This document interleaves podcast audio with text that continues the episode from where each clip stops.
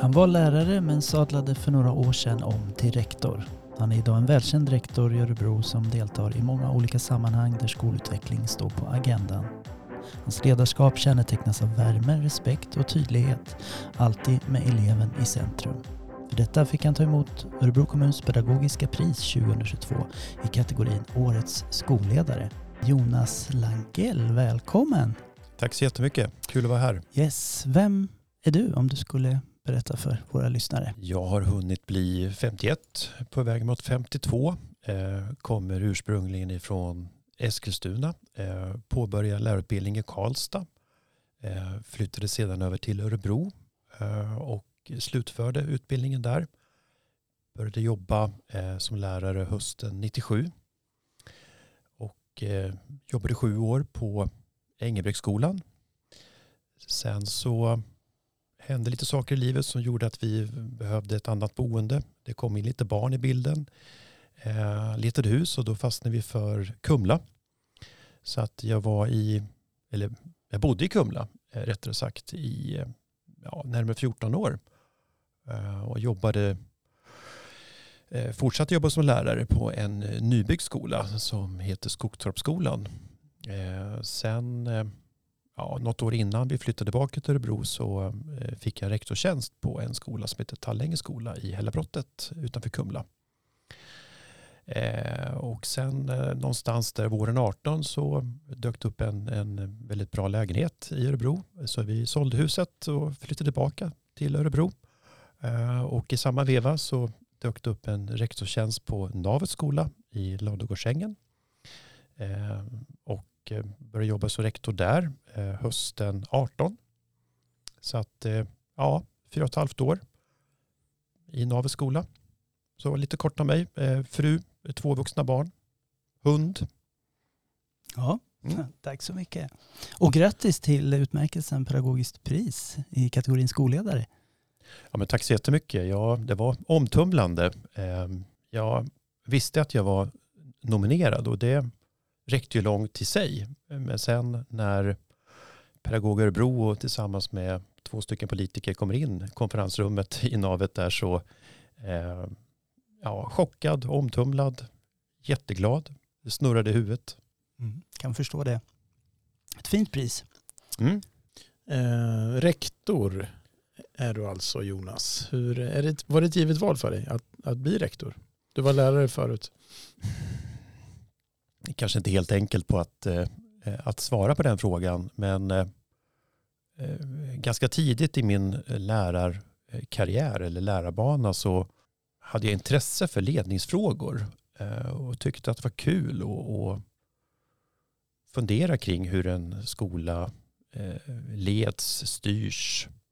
Ehm, jag började ganska tidigt också jobba fackligt och satt med i diverse olika samverkansgrupper och och eh, eh, på så sätt blev vi intresserade av både, både arbetsrättsfrågor men även arbetsmiljöfrågor och eh, även eh, skolutveckling, eh, skolförbättring. Eh, så att eh, helt långsökt var det kanske inte men eh, samtidigt så har man ju kanske med en viss skräck Eh, betraktat skolledare och tänkt att det där jobbet skulle jag aldrig vilja ha.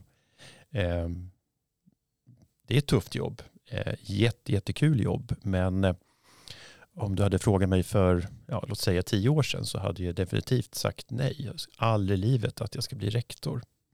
Men jag hamnade där till, slut och har inte ångrat yrkesvalet på något sätt. Eh, man är väl rätt ofta utanför sin egen komfortzon men, men samtidigt så är det väldigt lärande i sig och, och nyttigt. Och vi kikar lite på den motiveringstext som ligger till grund här för nomineringen till priset, pedagogiskt pris, så står det så här att Jonas, du är en ledare som är oerhört lyhörd och strukturerad. Du leder med värme, respekt och med en fascinerande fingertoppskänsla. Eh, hur, hur reagerar du själv på den motiveringen? Jag hade nog aldrig beskrivit mig själv med de orden men eh, det är ju, eh, jag är glad att någon, några tycker så såklart. Jättesmickrande. grunden för mig är väl egentligen alla människors, alla människors lika värde. Och jag träffar ju väldigt många elever, jag träffar andra yrkesgrupper inom skolan, jag träffar vårdnadshavare eh, och eh, ibland är det väldigt tuffa möten, svåra möten. Eh, och det är väldigt viktigt att ta in alla perspektiv men också att bemöta människor med just värme. Eh, det är viktigt att, att inge hopp. Ibland träffar man ungdomar som ja, kanske mer eller mindre gett upp eller inte ser att det, att det finns någon, någon ljus framtid. Att eh, det, det är dåligt i skolan och det är dåligt hemma och så vidare. Och då är det ju jätteviktigt att bemöta de eleverna eller de människorna med värme och eh, likaså deras föräldrar också som kanske också sitter i en svår sits eh, utifrån olika orsaker. Ehm, Fingertoppskänslan kanske kommer av att eh, den har väl blivit bättre och bättre med åren eh, ju mer erfarenhet man har fått. Och det har ju hunnit bli eh, cirka 26 år i skolans värld ehm, och många möten med elever. Lärarbakgrunden spelar också väldigt stor roll tror jag. Spelar in i den här så kallade fingertoppskänslan. Att man har blivit duktig i möten med människor och mm, tolka in nyanser och betrakta människor. Och jag brukar ofta säga att man är lite som en detektiv så där, när man försöker eh, kartlägga varför det finns en, ja, exempelvis skolfrånvaro eller någonting annat. Det gäller ju att hitta skavet. Och eh, jag tror väl det kanske har bidragit till den här så kallade fingertoppskänslan. Sen kan den säkert bli mycket, mycket bättre. Men, men det, det, är någonting, jobbar man som rektor eller lärare så är det någonting man får möjlighet att öva på varenda dag när man är på jobbet. Mm. Ehm, det står också så här i motiveringen att Jonas, för dig är eleven alltid i centrum. Du visar stöd och engagemang för eleverna och hittar lösningar utifrån individens specifika behov. Ehm, du var inne på lite grann, men just elevens, elevsynen, är, den, är eleven alltid i centrum för dig? Eh, jag hoppas det. Eh, eleverna är ju eh, såklart super, superviktiga. Eh, om jag tänker tillbaka på min egen skolgång så var ju den egentligen, det var inget konstigt med den. Det var ju var bra. Jag var väl en väl fungerande elev. Eh, sen hade jag kompisar som inte var lika väl fungerande som kanske for rätt illa i skolan. Och eh, det här med att vara bättre förr är väl ingenting som jag eh, håller med om kanske. Eh, så att eh, den skolgången som jag själv fick har väl kanske också format min uppfattning kring min roll idag eller de vuxnas roll i skolan. Ehm, det, det jag pratar om får väl stå för mig men jag upplevde att ja, många lärare var ju duktiga i sina ämnen men det var ju man kom till lektionen, låste upp, genomförde lektionen, gick därifrån och sen var vi elever hänvisade till oss själva i en korridor och där hände det massa skit, eh, massa tokigheter, mobbing, kränkningar och så vidare eh, som ingen vuxen kanske tog på allvar eller ville bry sig om. Eh, sådana saker förekommer ju även idag eh, men jag tror att eh, vi är mer medvetna nu och eh, det är väldigt viktigt att eh, förstå att eleverna är så må, eller beroende av oss, att, att vi bryr oss om eleverna, att de känner att vi finns där för deras skull, att vi lyssnar på dem. Ytterligare en sak i motiveringen här som vi har lyft fram är, är följande. Det står så här. Vårdnadshavare och personal känner stor trygghet och tilltro till dig som ledare. Du lyckas leda tillsammans med andra mot gemensamma mål och har skapat en miljö på skolan där lärande står i fokus. Det där med gemensamma mål tog vi lite fasta på för det är ju som så att det finns ju väldigt många mål i skolvärlden. Hur tänker du kring den biten? Att, att få alla att gå mot samma mål? Eh, ja, det var ju en, en ganska svår fråga. Eh, när jag tänker efter så här så jag återkommer till att när jag rannsakar mig själv och vad, vilka ord som förekommer i mitt huvud så är det ju egentligen tre ord som återkommer. Det är lärande, det är trygghet och det är goda värderingar. Och det är ju på något sätt ett sätt för mig att koka ner läroplanen till egentligen tre ledord som jag alltid bär med mig eh, i mötet med elever, vårdnadshavare, lärare när jag är ute i verksamheten. Pågår ett lärande? Eh, är det tryggt? Finns det goda värderingar? Och så vidare. Och det har blivit lättare för mig när, man, när jag liksom själv hela tiden har de orden i mitt huvud. När jag i mitt sätt att uttrycka mig vid elevkonferenser eller när jag pratar med personal och sådana saker så tror jag att det skulle kunna ha faktiskt en, en ganska eh, betydande roll faktiskt. Är det viktigt, eh, du, eh, det här teamet omger dig med så att säga runt omkring i det arbetet? Vad, eh, är du en teamplayer som vill, eller vill du leda, Ehm, leda själv? Eller vill du leda som ett team? Jag vill definitivt leda som ett team och eh, det här priset som jag fått eh, skulle jag ju egentligen vilja dela med många, många andra människor. Jag är omgiven av otroligt kompetenta människor. Så att jag, jag, kände ju först när jag fick priset att ja, men, herregud, det här ska ju egentligen fler dela med mig. Eh, för att eh, återigen, så många duktiga människor som jobbar i Navets skola eh, och som går till jobbet varenda dag och gör skillnad. Så att jag vill ju hellre kanske lyfta fram andra än, än mig själv. Sen har jag såklart en, en, en del i saker och ting också. Att man får inte underskatta sin roll som skolledare på något sätt. Men eh, att vara omgiven av människor som är kompetenta och engagerade, trygga och kreativa eh, gör ju stor skillnad. Det gör det.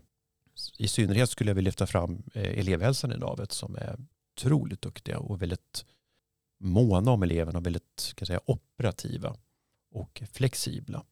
Du känner dig trygg i att, att delegera visst ansvar så att säga i, i, i den här gruppen som ändå finns där. Det är, för det är, du har ju ganska mycket ansvarsområden som en, som en rektor. Mm. När jag började i navet då hösten 18 så var det ungefär 200 elever eh, som utgjorde själva 7-9-delen och nu är vi ju dubbelt så stora och har fortfarande möjlighet att växa eh, lite till. Eh, I början så var jag ju väldigt mycket inblandad i olika beslut och olika sammanhang, forum och så. Eh, sen eh, i takt med att skolan har växt så har jag ju upptäckt att det går ju inte. Utan jag måste ju förlita mig på mina medarbetare, vilket jag gör och de är otroligt kompetenta. Som jag nämnt, eh, ett av de bästa besluten som jag, som jag själv tycker att jag har tagit är att jag anställde en biträdande rektor som heter Ina. Och Ina fick eh, eh ansvar för att eh, leda och utveckla elevhälsan. Och det har hon gjort med eh, bravur. Superduktig mm, kvinna biträdande rektor. Eh, så det bygger mycket på tillit. Att, som sagt, ska man ha kontroll på allting så går man snart under. Utan jag måste känna tillit till mina medarbetare och att, att de gör ett bra jobb. Och jag vet ju själv, när jag själv får ett förtroende av min chef så, så växer jag och, och tycker att det är mycket roligare än, än att chefen hela tiden ska in och detaljgranska allting. Så att tillit är ett nyckelord också. Just det. Ja, men det är ju ett, det är ett kom, väldigt komplext yrke att vara rektor. Eh, om du skulle lyfta fram någon höjdare så där, när det var rektor, då är det toppen. Och någon sån där äh, stund där det är riktigt utmanande. Eh, svårt kanske, men. Ja, det var en väldigt svår fråga. Jag skulle vilja säga så här att det där kan ju allt det där kan ju hända under en och samma dag det kan gå upp väldigt snabbt eh, och man kan vara jättelycklig och eh, någonting väldigt positivt har skett. Eh, och sen en timme senare så är det någonting som gör att eh, det känns mindre roligt. Så det kan gå upp och ner väldigt mycket under en och samma dag. Där finns det vissa likheter tänker jag med läraryrket. Eh, I och med att jag var lärare i 20 år så fanns ju en viss beredskap. Skillnaden är ju då som skolledare så har man betydligt mer ansvar och egentligen frontar verksamheten. Um, nej men jag eh, träffar ju väldigt mycket elever. jag skulle kunna välja att sitta väldigt mycket på mitt rum och, och ägna mig åt skrivbordsarbete och, och låsa dörren om mig och sånt. Men jag försöker i största möjliga utsträckning att vara mycket ute i verksamheten, träffa elever. Och det är väl kanske en av de mer positiva delarna kan jag tänka med mitt yrke att just få, få höra med eleverna hur de trivs och prata trygghet, prata lärande, eh, sådana frågor och eh, känslan av eh, när man får kontakt med elever och de kan sätta ord på vad de upplever och vad som är bra och vad som är mindre bra och, och så. Det tycker jag faktiskt är jätte, jättekul. Sen eh, mindre ro, roliga delar, ja, jag vet inte. Det skulle vara när det, när det händer saker just med när elever far illa. Det kan ju beröra en eller mig eh, väldigt mycket eh, när man ser att elever inte mår bra av olika orsaker.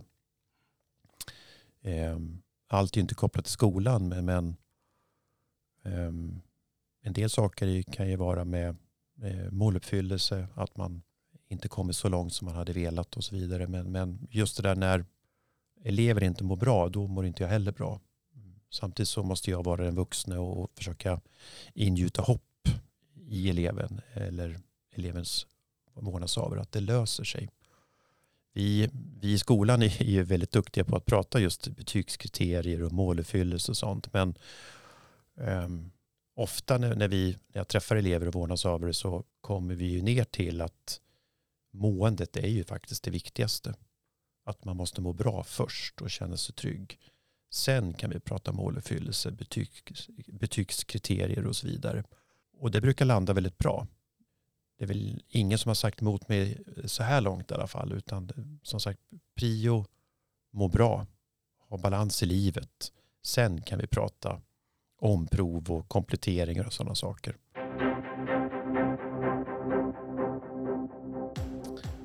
Ehm, ja, vi har en fråga som vi ställer till alla våra gäster. Och nu är det din tur.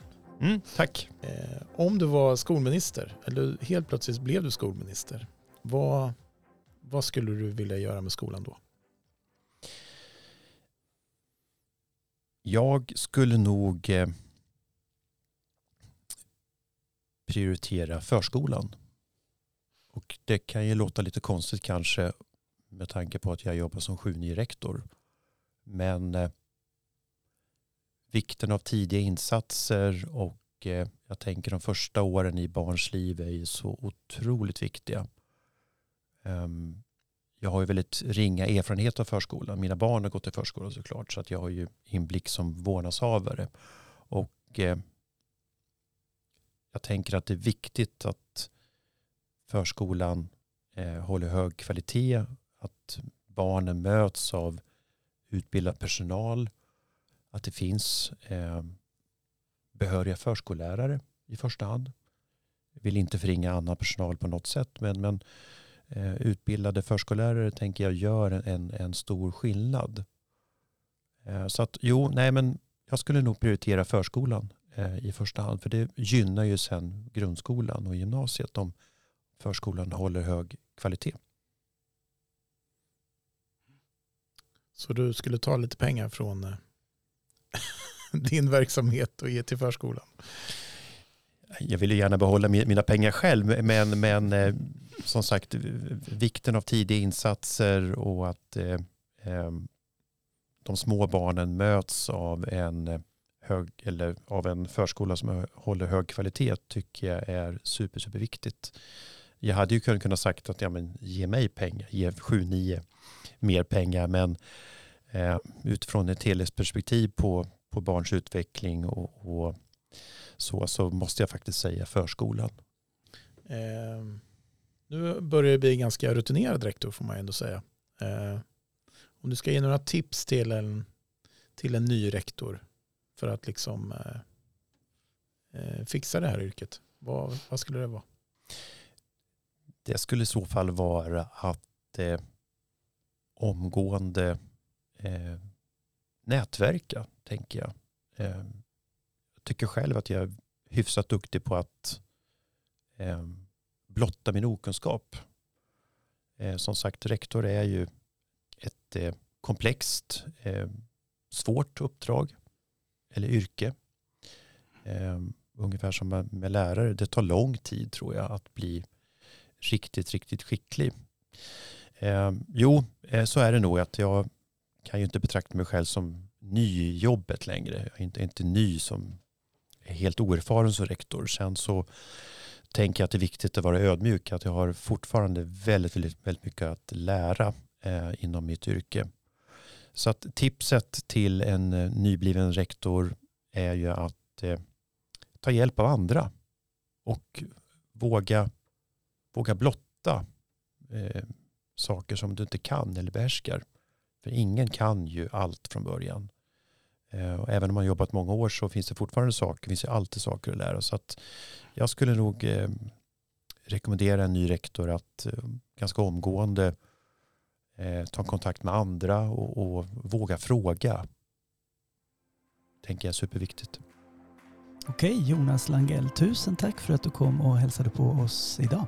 Mm, tack för att jag fick komma. Tack.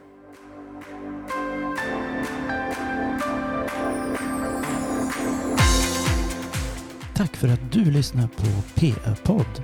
Besök oss gärna på örebro.se pedagog.